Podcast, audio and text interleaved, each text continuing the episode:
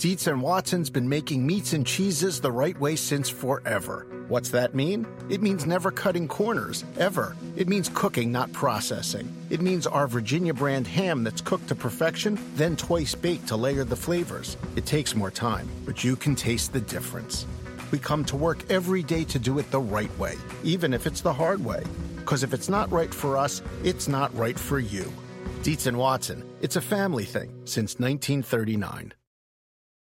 The longest field goal ever attempted is 76 yards. The longest field goal ever missed? Also 76 yards. Why bring this up? Because knowing your limits matters, both when you're kicking a field goal and when you gamble. Betting more than you're comfortable with is like trying a 70 yard field goal. It probably won't go well. So set a limit when you gamble and stick to it. Want more helpful tips like this? Go to keepitfunohio.com for games, quizzes, and lots of ways to keep your gambling from getting out of hand.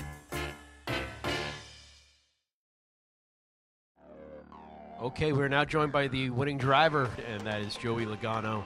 You know, I, I probably wouldn't have gone straight to the bump and run if it wasn't for how he got the lead. Green flag goes back in the air. Joey Logano from the outside lane tries to grab the lead away from William Byron. Logano around the outside. Byron on the bottom. He hangs right with him to the backstretch. Now Murray in the best. Clear. Keep them close. Be there at the end.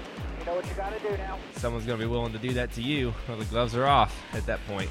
No reason for him to say retaliation. That's stupid. He does this stuff all the time. Two to go, and here comes Joey. It's down to a car link. Logano all over the back end of Willie B. Drives in deep, he makes contact. Byron's in the outside wall. He got hit from the back bumper of Logano, and Logano goes to the lead. William Byron tried to block the bottom of the racetrack. Logano committed. Damn. Dry spell will end this afternoon for Joey Logano. Off four, final time. Crowd on their feet, and Joey Logano has won at Darlington. Inside, boy. That's what you get, buddy. He goes in there 10 mile an hour faster. Stupid. That was the way he wanted to race. So I said, let's go. I did what I had to do.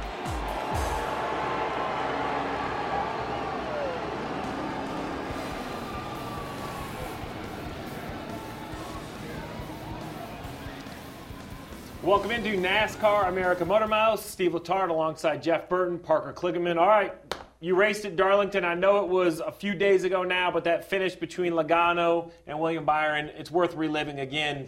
Uh, so I'm going to put you on the spot. Fair, foul, what'd you make of the move? Oh, uh, as a driver in this day and age and the precedent's been set, I expected it. And in that case, I believe it's fair. Fair. I know you got a chance to break it down a little bit on Monday. Has your thoughts changed since Monday? No, not at all. I, the more I watch it, the more I believe exactly what I said Monday, and that is that I, I'm not saying William Byron meant to put him in the wall, but William Byron shoved him in the wall. Joey Logano had to lift off the gas. William Byron got the lead because of that. So in Joey Logano's mind, hey, the lead got taken away from me because I had to lift, or I would have wrecked. So yeah, The so, whole takeaway from it, you just don't let the 22 car run your back down. All right, all right. Well, listen, you know what that sound is? That's the door closing Like on Darlington. Yeah, like That's it's it. No more. Darlington. I'm cutting you all off. The door's closed. It was a great race. It was a great finish, but it's time to look ahead. Darlington not only was a great race, but it marked an important point of the regular season. Halfway. 12 races, if you can believe it, have already gone of the 24 race regular season. So, this show here, we're going to talk about the playoffs, the playoff pictures, who's in trouble, who's looking good, and who can guarantee them spot moving forward of the guys who haven't won. But most importantly, it's a fan call in show. So call in, join us, give us your opinion on drivers you think could win, should win, or are going to miss out on the playoffs. Here it is 11 through 30. Jeff, we've taken the 10 guys out that have won. Um, we talk about them enough. Let's start with the first guy. Well, let's, let's start with this. Currently, six seats for non winners, 12 races to go. Will we have guys make it to the playoffs on points? Yes, we will have guys make it on play, into the playoffs in points, but only two and at the max three. I think it's going to be maybe two. My guess is two guys that are going to get in on points. And the reason I'm saying that is we have some very unique races coming up in the rest of the schedule. We have four road courses, we have two super speedway races. That's half of the races we have coming up in non-traditional racetracks. So, and, and also Worldwide Technology Speedway. Never been there before with Cup cars, so a lot of unknowns, a lot of road courses, super speedway races. I think that mixes up the field even more. So yes, I don't think we'll get 17 winners, but I think we'll get two guys making it on points. Parker, I like his number. I got three more winners. Um, I like two or three. Jeff and I are in alignment on that. I believe that um, not only the variety of the track, but the other reason I'll say that are there are names I could easily put in victory lane, like William, excuse me, Ryan Blaney, Truex. I know it's been a long time since Harvick, but they're looking better. Christopher Bell, um, Reddick. You know, there are real names left that I don't think winning is a complete long shot, uh, but I can't find six of them. So here's my thing. I just want to be a counterpoint to both of you in that I believe we could see 16 winners or even more because when you look at what this new car has provided, even on our traditional ovals, you're seeing a car like an Erik Jones, that 43, be in the conversation running in the top five late in these races. Ricky Stenhouse Jr., you know, at Darlington and at Dover is up there in the top five. You have Justin Haley in a Kaulig car. I mean, I start to list some of these names that you then add in the expected ones, like you said, Blaney, Truex, Bell, Harvick, Reddick. We all assume Reddick's going to win a race here soon. It's like, you know, he's similar to Denny Hamlin. It's always Denny Hamlin's year for a championship. It's always Reddick's race to win until he finally does, right? So, like, it's going to happen eventually. But when I look at that, you know, you put those races that you say are non-traditional, your four road courses plus two super speedways. Yes, that opens a lot of opportunity. But I just feel like with this car, we've seen teams that I wouldn't traditionally say are, you know, solid points contenders to make it into playoffs be in conversation late in races in the top five where they're in position to maybe snap up a win. All right, so taking that opinion and moving it forward, you think it could be all wins. I think we agree a few on points, but not a lot. I think it's worth going down the seat or going down the list and see who is in trouble for a seat. Can we all think Ryan Blaney between points and wins? We feel pretty good about Ryan Blaney's situation. Oh yeah, oh yeah. Let's let's move. How about Truex? We're going to move quick through the non-controversial ones. Truex, any concern? So I'm willing to say Truex, Blaney, and Bell are all safe. I feel good that it's going to take something really, especially as good as Truex runs at the road courses. You mentioned four road courses. Well, I think he's going to run top 10 in all four, so that helps him. All right, well, you, you stopped short of the big veteran and the veteran on a winless streak, and that's Kevin Harvick. We can all agree better than last year. I think he's running better, but I still haven't seen like winning speed out of Kevin Harvick. Is better good enough to make the playoffs? The road courses concern me for Kevin. Like they just haven't had which is odd to me because I consider Kevin to be a really good road Yeah. racer, but they just haven't had road race speed, and we've got four of those coming up. And so, to your point about the new car and all those things that are happening, um, mechanical issues, wrecks, anything like that can happen, and you find yourself struggling. And if you don't win a race, I think Kevin Harvick could win a race, but if you don't win a race, he could be in that same situation he was in last year, racing for that last spot to get in the playoffs. And uh, I think he will get in the playoffs, but but I think it's he's going to have to fight and claw and scratch. I don't think Stewart Haas is where they need to be. I, I agree. Stewart-Haas isn't where it needs to be. My, I, what I think is going to help Kevin Harvick is I think he is always been a driver who's very realistic with what he has, and I think he leaves the shop every weekend with the goal to go win. Mm-hmm. But I think at some point in that race, if that's not the race, he never gives up, but he does change to realistic, reachable daily goals.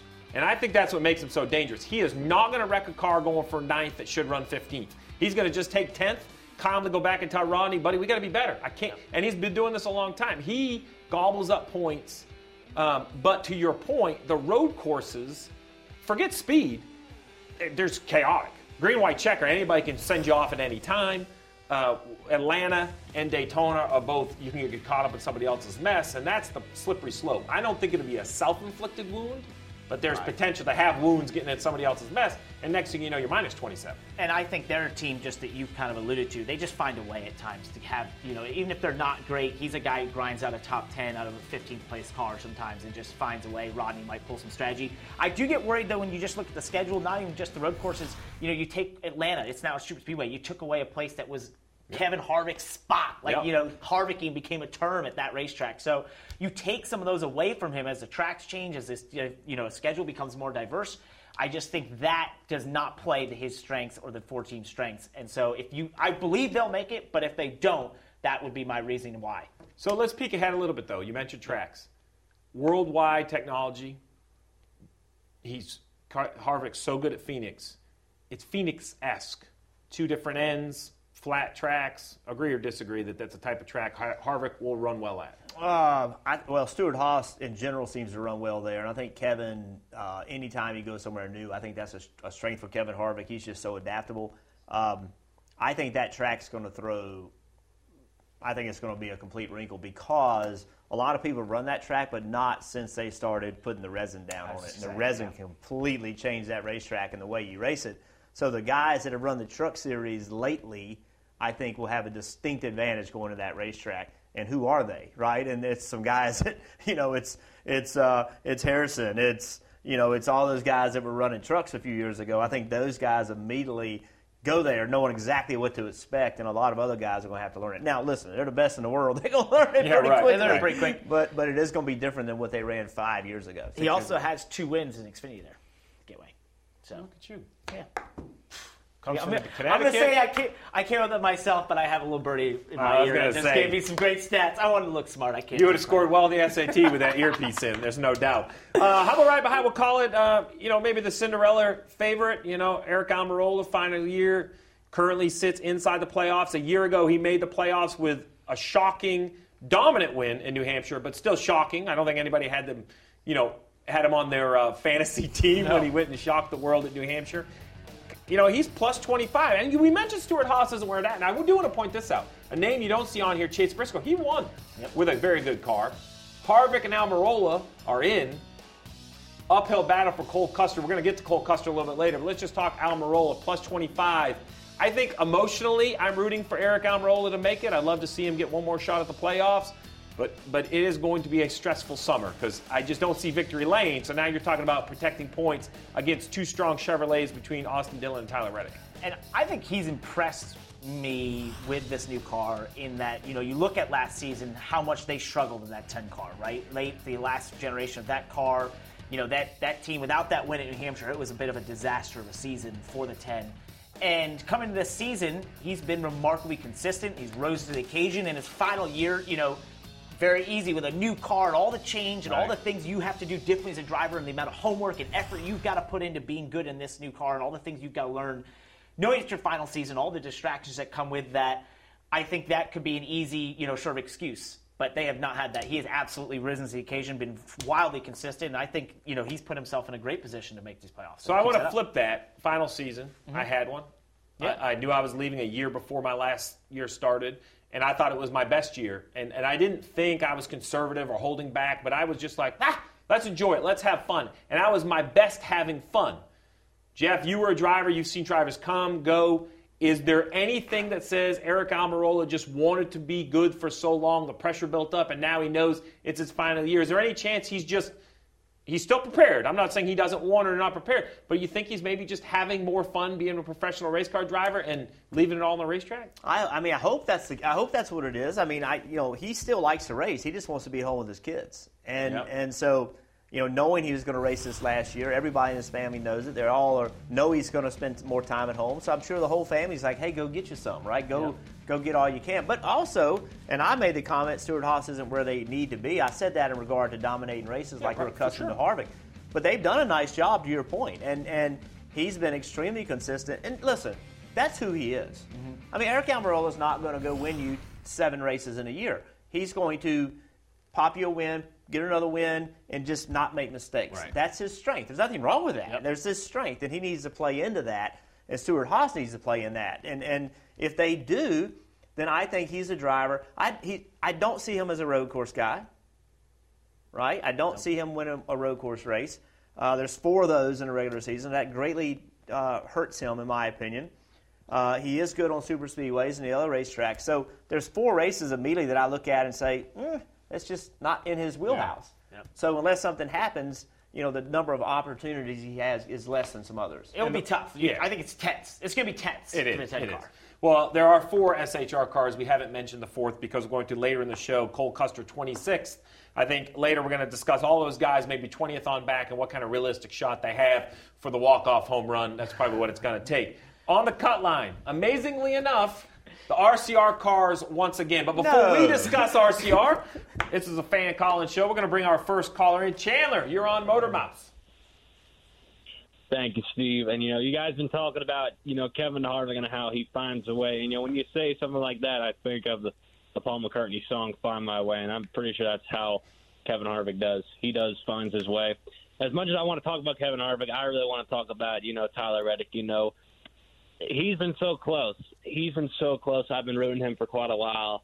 And Kansas is always that place for a good opportunity for somebody like him, you know, to get his first win. So, looking at Kansas this weekend, what can you guys expect out of Tyler Reddick this weekend? Well, Chandler, it's a great question. We mentioned it. Austin Dillon currently in at plus one, Reddick at minus one. If we believe there's going to be some more winners, I think Reddick has to be thinking it is a must win to make the playoffs. Um, he brings up a good point, Chandler does, about worn out pavement at Kansas and Tyler Reddick running the top. Parker, thoughts? Well, first of all, Chandler, great job jumping directly into the question. Love that. Thank you Yeah. so much. You didn't Yeah. have to ask us how we're doing. We're here on TV. But uh, the in terms of Reddick, I think absolutely, you know, this is a place he can win. As you mentioned, the high lane. He's incredible at it. Just this past weekend at Darlington, watching him, you know, in terms of getting to dive a little bit into the SMT data and see what he does so well in the high lane between the Xfinity car and the Cup car, it's just amazing. He has really found a niche in being able to create speed up there, and that's what Kansas gives you, right? I think this will be a really fascinating race with this car. We saw, you know, I look back to Vegas and the way this car race there, the way we're seeing it being able to be raced side by side without, you know, needing that side force for laps on end, like we saw at Dover for a little bit. So I think this will be a really, really interesting race. But as I said earlier, it is Reddick's Reddick's week to win every week until he does. Like I just don't see a week. I don't see a place where I'm like, oh, they can't win there.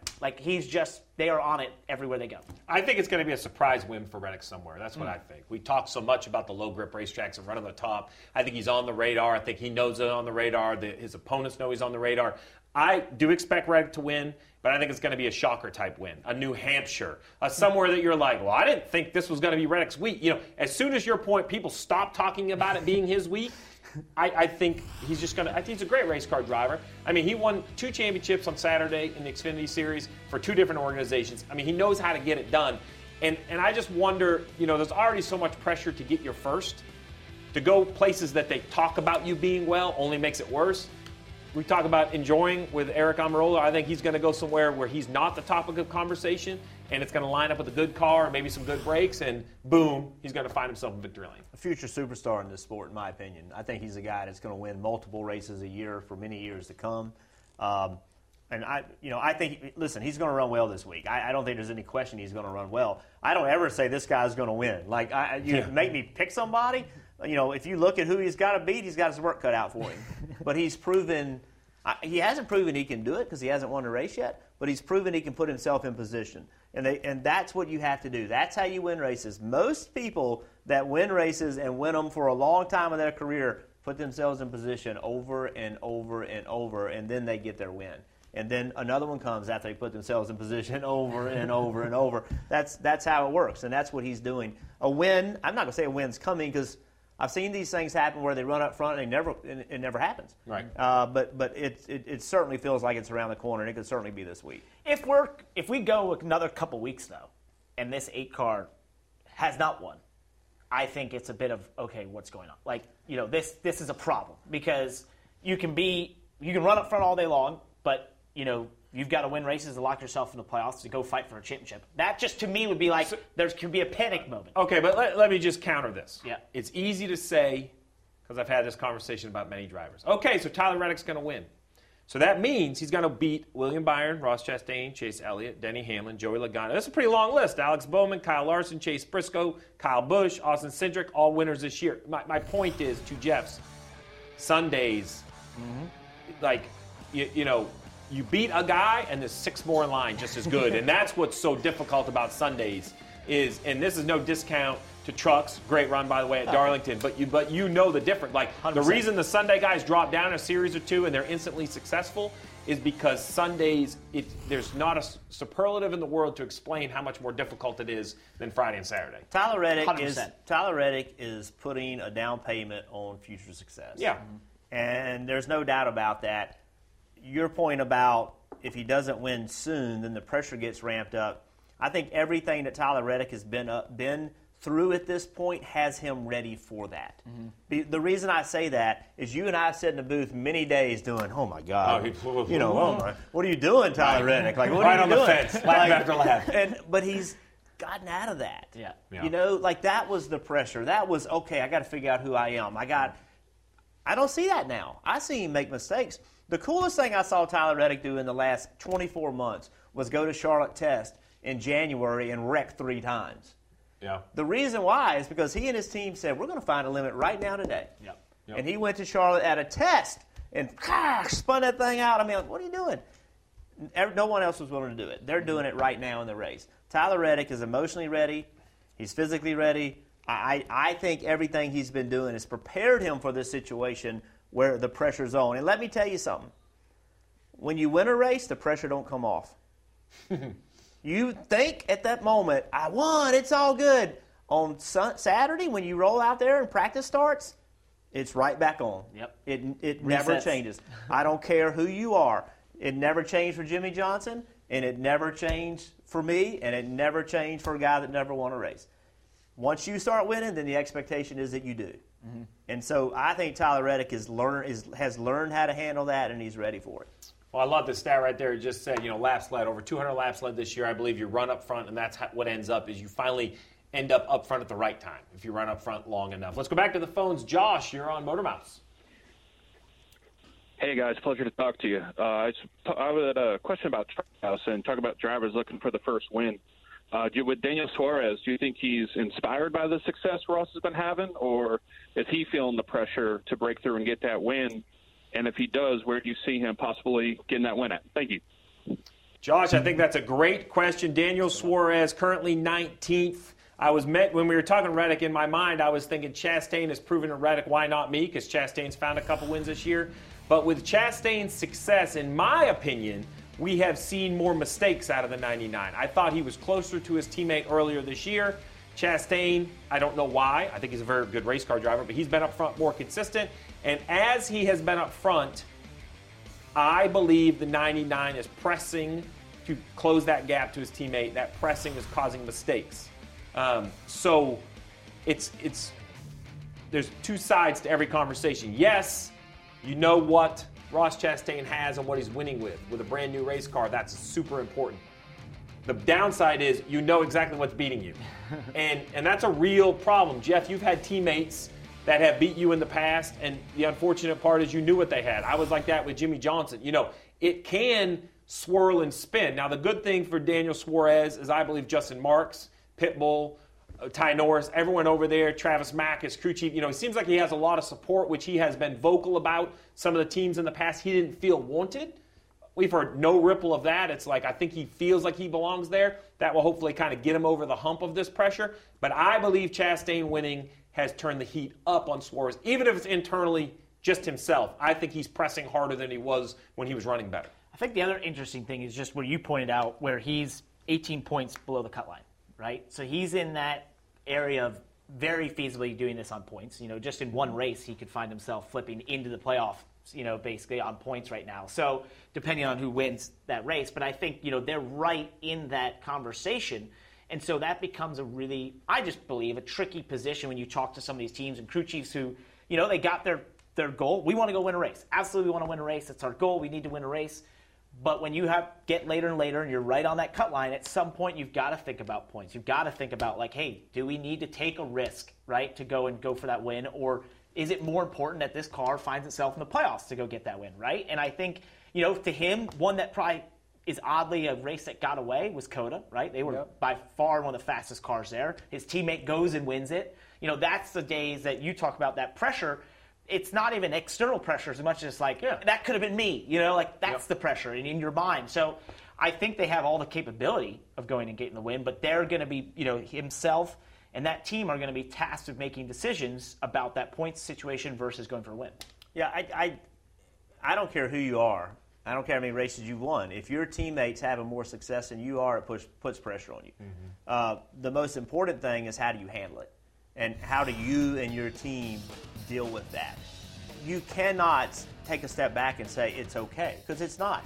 If your if your teammates won two races and you haven't, that's not okay for you and your team. It doesn't mean you're failing. It just means you're not doing as well as they are. So how do you do it? That's the key. How do you stay focused? How do you and your team move the ball forward to go get that win? I think they're doing a lot of things right.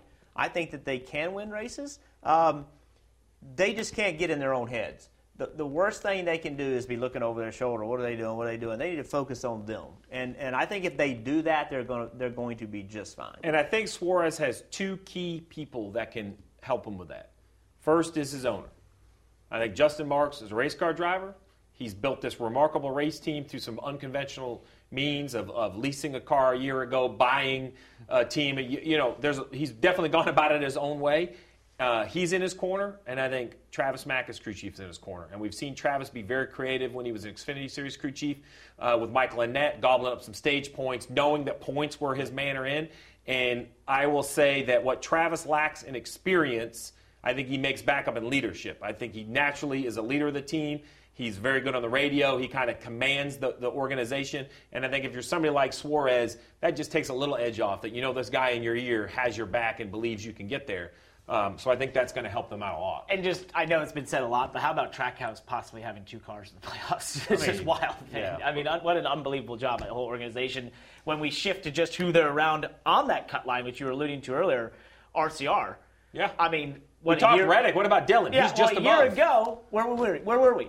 The two RCR cars were right there fighting each other to get into the playoffs, and now here we are a year later, and we're in a similar situation, which is just so wild. You know, you look at this organization, you think about how well Reddick is running, Austin right there as well. I mean, it looks like they're just always in position to be capitalizing on a win, and yet here both their cars are sitting there, and I think some of that might be you have a Trackhouse car that's now you know, gone up there and cemented themselves by winning two races and being in the playoffs. You've got uh, Chase Briscoe in the 14 who now has leapfrogged from where he last year where he was. So, you know, they might be better, but as you guys mentioned, the competition level in Cup, so did everyone else get better, right? Yeah. It's wild. I, listen, I think Austin Dillon is an example of how he has used a teammate to get better. I mean, I, I think Austin Dillon has gotten better every year.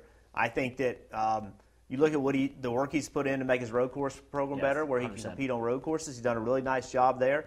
I think Austin Dillon, um, right now, he is that driver that's going to be right there on that verge every year. He's got to take that next step, and I think he can. I think Austin Dillon can. He's shown me over the years that he can continue to improve. Uh, his teammate, like I said before, I, I think I think Tyler Reddick is a super future superstar in this sport, and and I think he's made Austin Dillon better. I, and I think that's been a positive for Austin Dillon, and I think Austin been a positive for for Tyler. I think they work together well. Those teams work together well, uh, and it shows kind of in the results. They kind of run the same. Tyler, Yeah. the, the, the, the Tyler runs a little better, but not you know not light years better. So that team, I feel like you kind of they are what they are. RCR's got to find a little bit of speed compared to everyone else. And and you know Austin and his team they need to take a step. I don't know that Tyler and his team need to take a step. They just need to stay consistent. I do feel like Austin and his team need to need to take a little bit of a step. If we get a couple weeks in again, though, and those two are fighting each other for the playoff I mean, spot again, I mean, it's crazy. Richard Childress Racing to go, what do we have to do to not be in this position every year? But well- hey, at least they're there and not out, way outside. Yeah, Dillon first in, Reddick first out. There's a bunch of names below the cut line we're going to get to as the show continues. But let's go to the phone. Blake, you're on NASCAR American Motor Mouths. Hey, fellas. Uh, listen, a big Kurt Busch fan. Hey, a big Kurt Busch fan. It seems like he runs into a win every year, at least one or two. Uh, where's he get it done this year? So I'm just going to tell you, when I look below the red line, below the cut line, Kurt Busch is the surprise of the year for me. I was expecting him to go to 23XI, get in the Toyota equipment, JGR prepared equipment, and I expected him to be, you know, right up to say where Christopher Bell or Kevin Harvick is. He's a champion. He is is normally super consistent, a little Kevin Harvick-esque, always finds a way to get points. Um, I just didn't see this transition being being as difficult as it's been. I don't know if the transition's difficult or if just 23XI because both cars are below the cut line. Um, so I'm shocked by that. So the question was, I think the question was, where does Kurt Busch win? Let's start with, does he win? Kurt Busch win? Well, well, let's let's pull. Let's look at the schedule. Let's see if we get the schedule pulled up. But I, the other thing about Kurt, Kurt Busch, I think that we'd have to remember is that he's been in a ton of wrecks that he had nothing to do with. Mm-hmm. I mean, if you go back and look at some of these finishes, a lot of it is wrecks late in the race, having a decent run and gets taken out with nothing. He's, n- n- you know what I mean. So I think that the points. The where he is in points is not relative to how well they've run, in my opinion. And you look at here's the points. All right, so Yeah. I'm sorry. Here's the schedule. So when In I your look at fancy that, L bar park, that's where you were That's pressed earlier. Yeah, yeah. Man, he's a TV guy. So again, I don't, I don't, I think Kurt's a good road racer. I just don't see him being the elite road racer that, that some of these other guys are. So a place like, I mean, honestly, when I look at that, I think New Hampshire. For some reason, Yep. I saw New Hampshire and that popped out as a place where Kurt. But any of those racetracks, I just, again, I think that those four road races being in there is a, that is a game changer. I- and I look, you know, you talked about him going to 23XI, expecting, you know, raise in performance, which I think we all did, knowing his talent level, his ability to develop a car, that sort of thing, and now being put in this role where he's really developing an organization, right? I mean, 23XI being so young, adding the second car, you know, his role as that veteran coming in there is to say, hey, how can I help build this place up and make it better? And I think, you know, there's always going to be growing pains with that, right? But to your point, I don't know if that's really performance and that they just haven't, you know, they've had the performance and they haven't got the results. Whereas, you know, if they were not performing, I'd be more worried, right? And that's why, that's why I look at that schedule as well and I say, Kurt Busch, he could win on four or five of those tracks any day. And so I just think, it, especially in that equipment, knowing if they get on, they figure out some of the issues, the performance wise, they're right in position. Okay, so I'm going to be this guy. Uh-oh. I hate to be Uh-oh. this guy, but let's be this guy. You know what? There's no participation ribbons. Yep. There's no, hey, you should be running better. Hey, you're getting caught up in other stuff. You know, I haven't gone through race by race. He does get in a lot of people's other stuff, but he doesn't get in a lot of people's other stuff in the top five or the top six or the top seven. And my, my point is, you know, I'm a big believer that you get to create a lot of your own luck.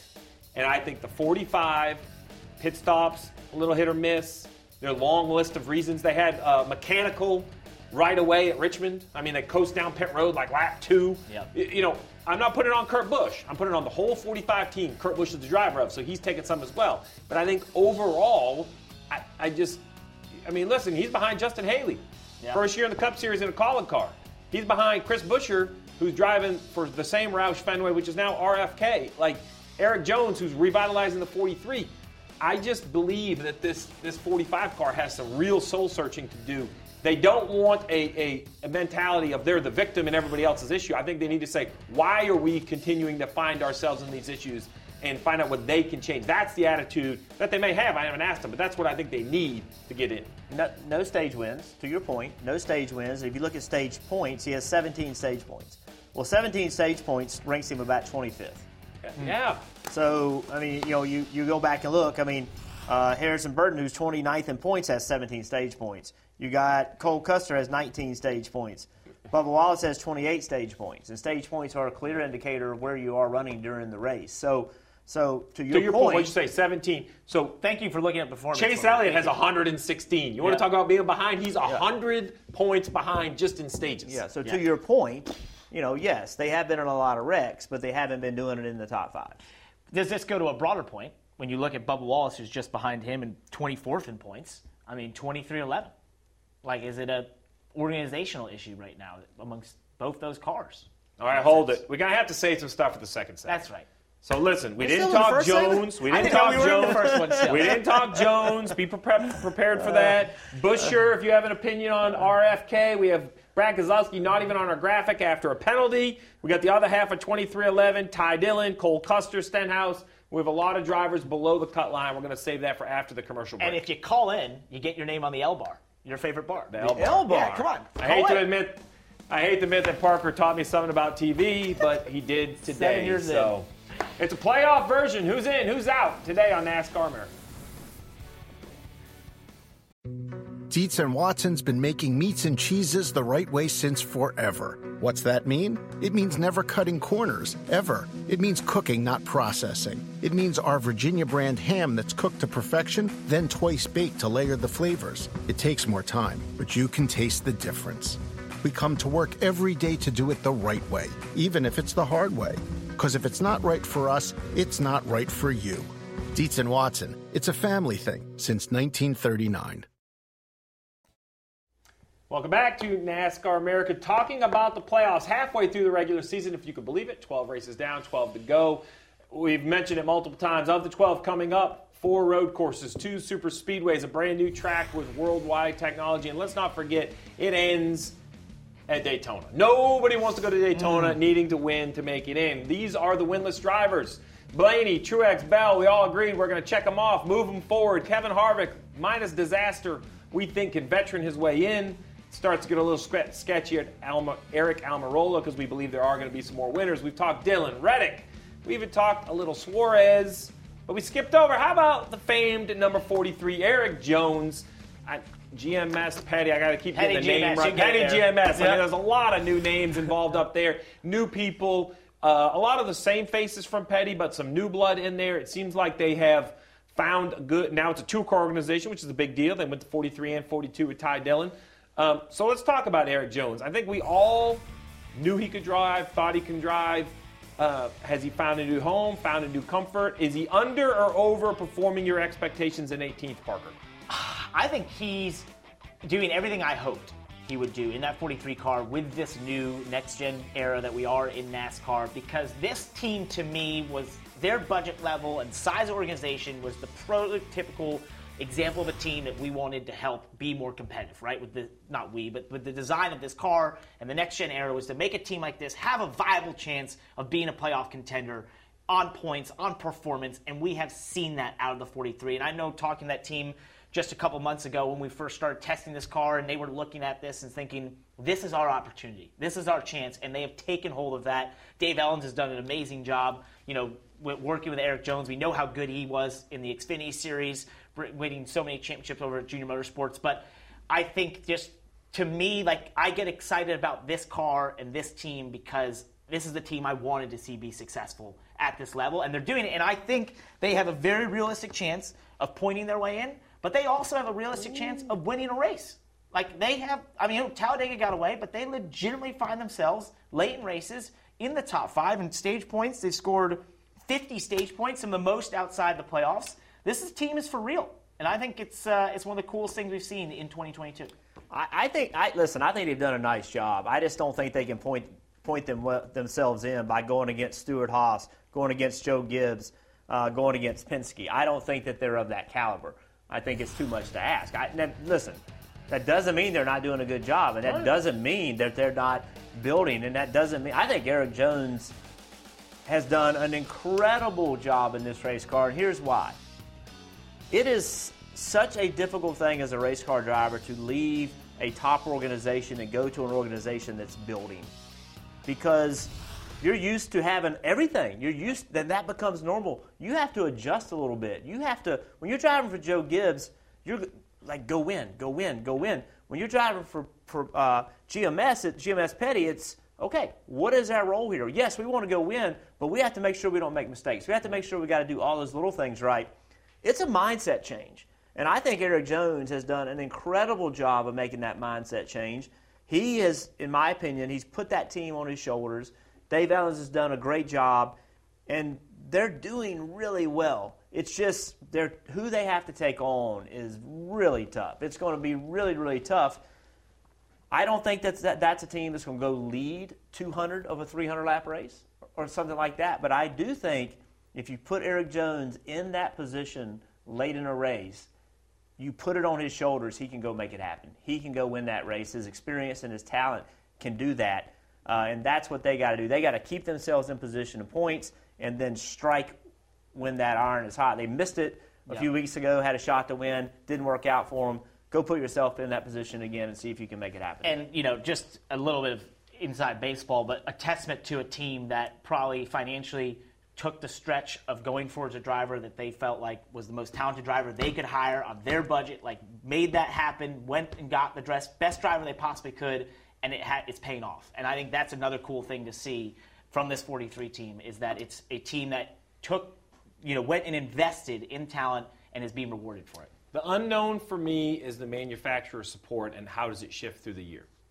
It's been made very public. Chevrolet has reorganized this year. They've built a huge tech center. They're putting all their engineers together, even pulling teams, eh, teams and engineers together, making a more concerted single effort. So my, my point is, what I don't know, the open-ended question, is does Chevrolet support stay the same all year long and continue to support the teams that are already in to build stage points? That is not a bad plan. Give as many points as you can. Or does Chevrolet take the approach of we want as many opportunities in the playoffs? They currently have five four Hendrick cars and Ross Chastain. When you look, then you have two RCR cars and Erik Jones, who kind of all help each other. They're right in there together. So the question is, right, to your point, and everything you're saying about Erik Jones, is the next step available with just more help? Right? Does Chevy say, you know what? We think our best chance is to fill the playoffs with bow ties. And to do that, we got to get the two RCR cars and Erik Jones. They're our next three up. Find a way, and maybe Daniel Suarez, like, find a way to get him in. Or do they say, you know what? We need to make sure that William Byron has as many playoff points as possible because that is how you know, Kyle Larson got through the playoffs. It, it's an interesting question, and I don't know if there's an answer. I'm not sure they know yet. Maybe yeah. they're going to decide as the season goes. Um, but I, I, don't think it's surprising. The other concern is, you know, the opportunity was kind of ripe early with the car with a lot of unknowns. I believe that this is an unfortunate statement, but let me say it money wins. and those teams with big money and big resources are gobbling up the answers quicker than others. And I, I just have a concern that, to your point, right? Yep. You're, he might have a money ball. We're well, not going to money ball. Well, my in? point is like you might You, you, might get a restart or late something like that, but I yep. believe to your point, I've seen caution seem to dwindle, opportunities seem to dwindle. The, this race is starting to look more and more like NASCAR of the past. But uh, I don't know. I don't know. I'm a believer. Moneyball, maybe. Let's All see. All right. Well, listen. There's a, there's a second car at Petty GMS, and that is. Uh, Ty Dillon. We're going to get to him in a minute, but first we're going to go to the calls. You're on NASCAR America Motor Mouths. Mike. Yeah, I was just wondering with all this talk of four road course races in the playoffs, if you were starting a team today, would you hire a driver um, that was way better on the road courses just to guarantee you getting into the playoffs? Thank you for taking my call. Uh, that's a great question, Mike. I'm going to say that Jeff Burton two years ago saw the schedule and he goes, man, Austin Cindric is the new man on the scheme because A.J. Allmendinger, like the guys that always ran up front, he would be putting his, his weight behind. I was waiting for the new car. This is a crazy thing to say, but you know what I've learned is that some are better at road courses than others, but this field and the guys that are in the Cup Series, they're dang good everywhere. Like, I don't think so. To Mike's point, two separate points. Can we all agree that I don't think there's a, ro- a non NASCAR road course ringer that could come in and outrun Absolutely the current. NASCAR drivers yeah. in their own vehicles. You probably know better. Okay. Yeah. So if that's the case, I do believe that looking at available drivers and people that move around, road courses, Jeff, I would value more if I was a team president on who I was hiring. I would make sure that you love them and if you're not great at them, you're willing to admit it and work on being better. Because I think they'll have the talent. It's more yeah. of a time and effort thing. I think that's the key. I think you can't. When I started racing, you just did it. Like, you know, you put some work into it, but you couldn't allocate a lot of resources to it. And, you know, you just had two races and you just, you know, it's part of a mm-hmm. point system in which, you know, it all got melded together and you just did the best you could do. Yep. And, but you can't do that now. It's way too many in, in, in the series. And, and, you can't you don't have to be the best at it, but you can't be the worst at it either. You you got to at least be average. You can't be worse than average, and if you are, then you're you're a liability. Yeah, I, I don't even think you know. I think the even choosing a driver to say like, oh, they're predominantly good at road courses. Like to me, that's actually you know knowing the breadth of talent out there that are able to drive across numerous different tracks I just don't think that's a choice that really, you know, is yeah. is even available to you in a lot of respects because or even is, you know, a smart choice in that sense. When you look at this schedule now in modern day NASCAR, you've got to race on super speedways, mile and a halfs, mile ovals, dirt track, road courses. I mean, it's one of the most diverse schedules in all worldwide motorsports. So to be a champion or you know top level cup driver, you've got to be good at everything. You've got to find a way. To, there is no write offs now, right? Like yeah. there is no, ah, you just go and do that. It's like no, no, no. That's a chance. That's an opportunity, and there's so much of it that you've got to just be good at everything. And I think these days drivers know that when you look at drivers who are coming through trucks, through Xfinity, working in manufacturer programs where they're in simulators doing every type of racing, they're right. driving you know, other types of race cars. You look at William Byron going and driving late models just to get, you know, wins. Everyone is learning that you just have to be driving and being good. You have to be good everywhere. You cannot have a weakness. You're right, but there is still one name that's not full time in Cup that I think would instantly move the needle on a Cup team.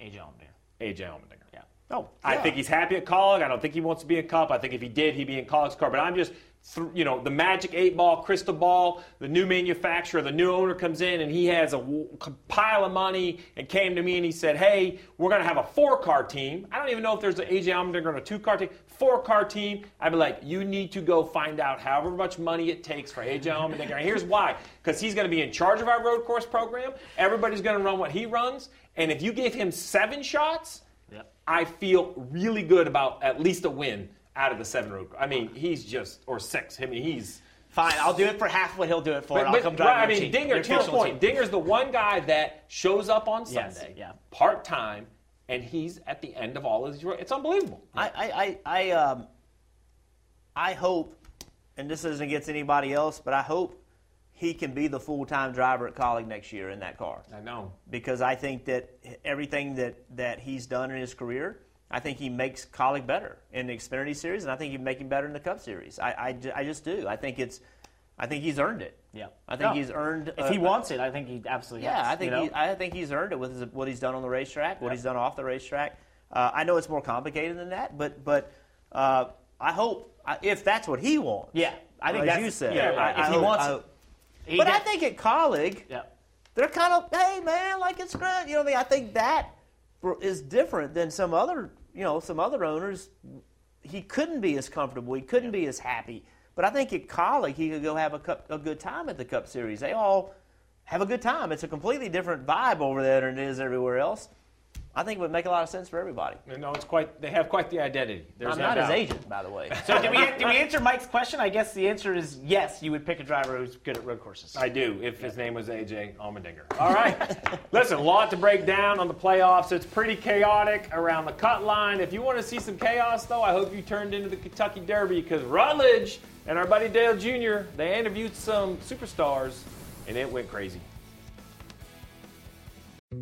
Dietz and Watson's been making meats and cheeses the right way since forever. What's that mean? It means never cutting corners, ever. It means cooking, not processing. It means our Virginia brand ham that's cooked to perfection, then twice baked to layer the flavors. It takes more time, but you can taste the difference.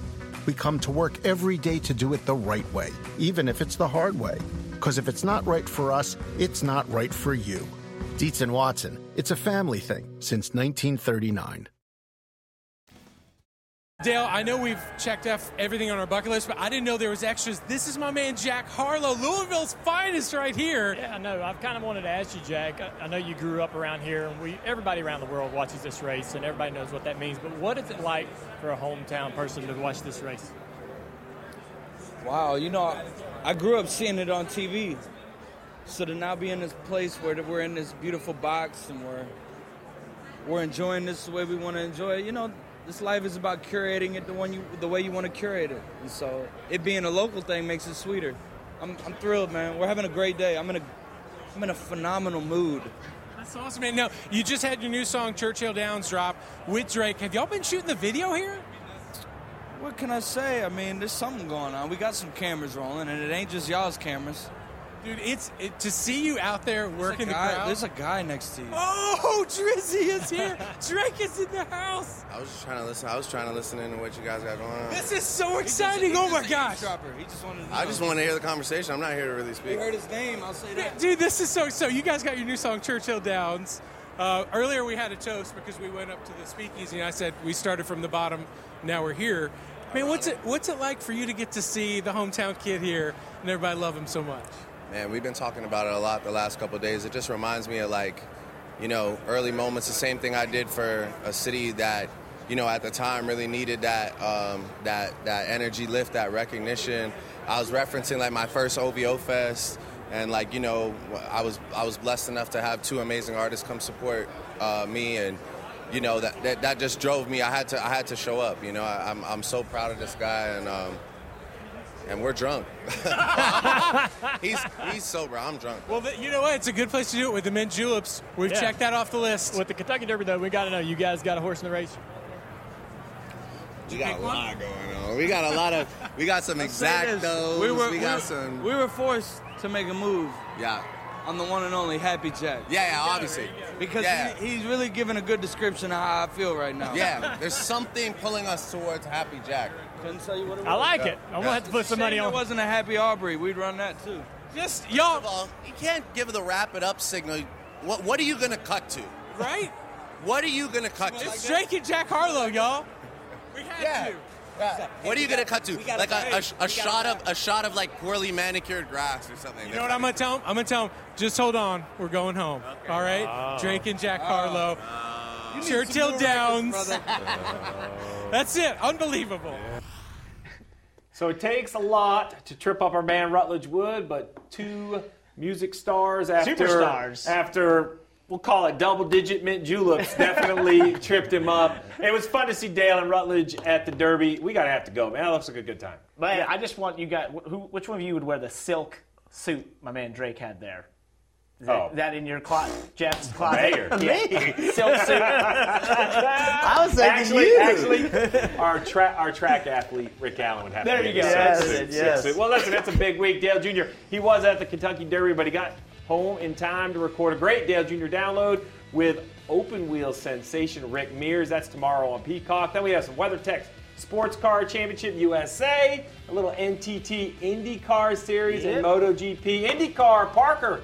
I'm going to be out there next week after Mid Ohio. I'm going out to IMSA uh, for that great race. We just had an awesome race in Laguna Seca, and then I'm going to be out at Indy for practice for IndyCar, and we're going to film some special in the walls out there. So my YouTube show, which we just did another one today with Nate Ryan joining me. We talked about huge topics in motorsports, which was pretty cool. You can catch it all on the Motorsports on NBC YouTube page. It's hashtag in the wall. Join the show. We take all the questions and conversation from the internet and try to dive deeper. So Good all show. right, like we do It's good show. In the wall. I'm gonna Yeah. dial in. I'm gonna go to Indy 2 for some qualifying week, so it's gonna be a good time. It's gonna be a great time. But listen, we got more Wrap to talk up. about today. Wrap, oh, I'm yeah, on the wrap it up. I'm on It's the international sign. We're wrapping it up. Oh yeah, there's my shirt. What? what is that? That's it. Take him serious. Good luck. Do you have to stay on this show?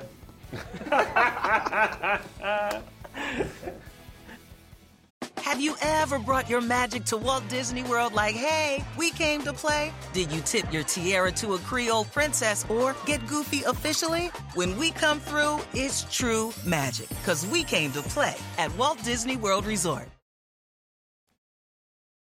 All right, you're back. NASCAR, American Motor Mouths talking the playoff picture. We're not talking about the winners. We know they've advanced. We're talking about everybody else who's above the cut line, who's below, and who has the best chance to advance now that we're halfway through the regular season. Let's go to the callers. Eddie, you're on the show. Ah, thanks for taking my call. I know you talked a little about Erik Jones, but what other driver do you think can upset or shake up the playoff picture with a win?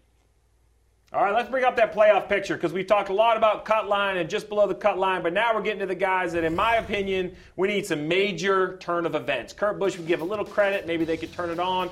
Let's just start. I'm gonna run through them real quick, guys. Who jumps out? Buescher, Haley having, I believe, a great year. McDowell's a Daytona 500 champ. Bubba Wallace was a Speedway winner, and then Ty Custer Stenhouse, another Speedway winner. Is there a name over there? We're going to assume it's a win. They're going to have to win. Who over there can win?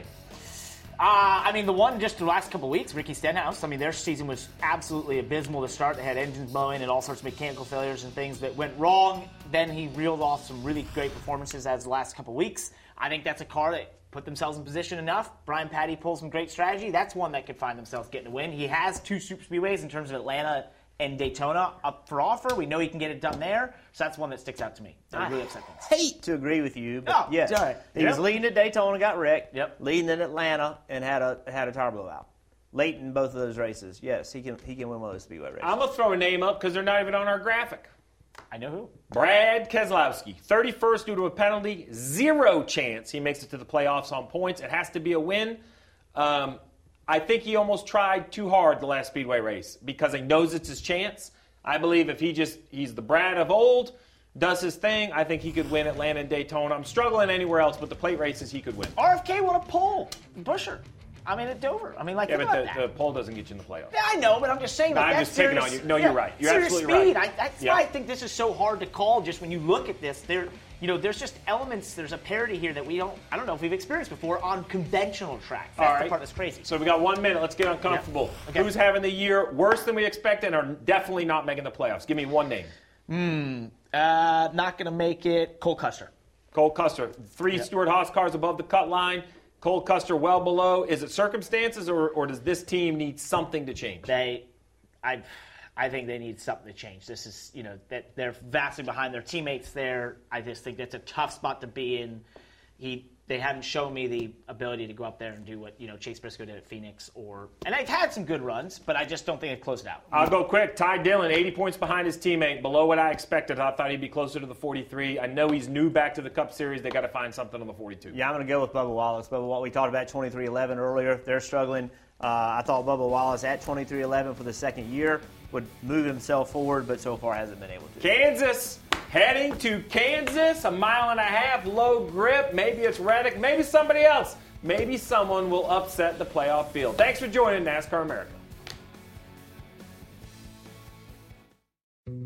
Dietz and Watson's been making meats and cheeses the right way since forever. What's that mean? It means never cutting corners, ever. It means cooking, not processing. It means our Virginia brand ham that's cooked to perfection, then twice baked to layer the flavors. It takes more time, but you can taste the difference.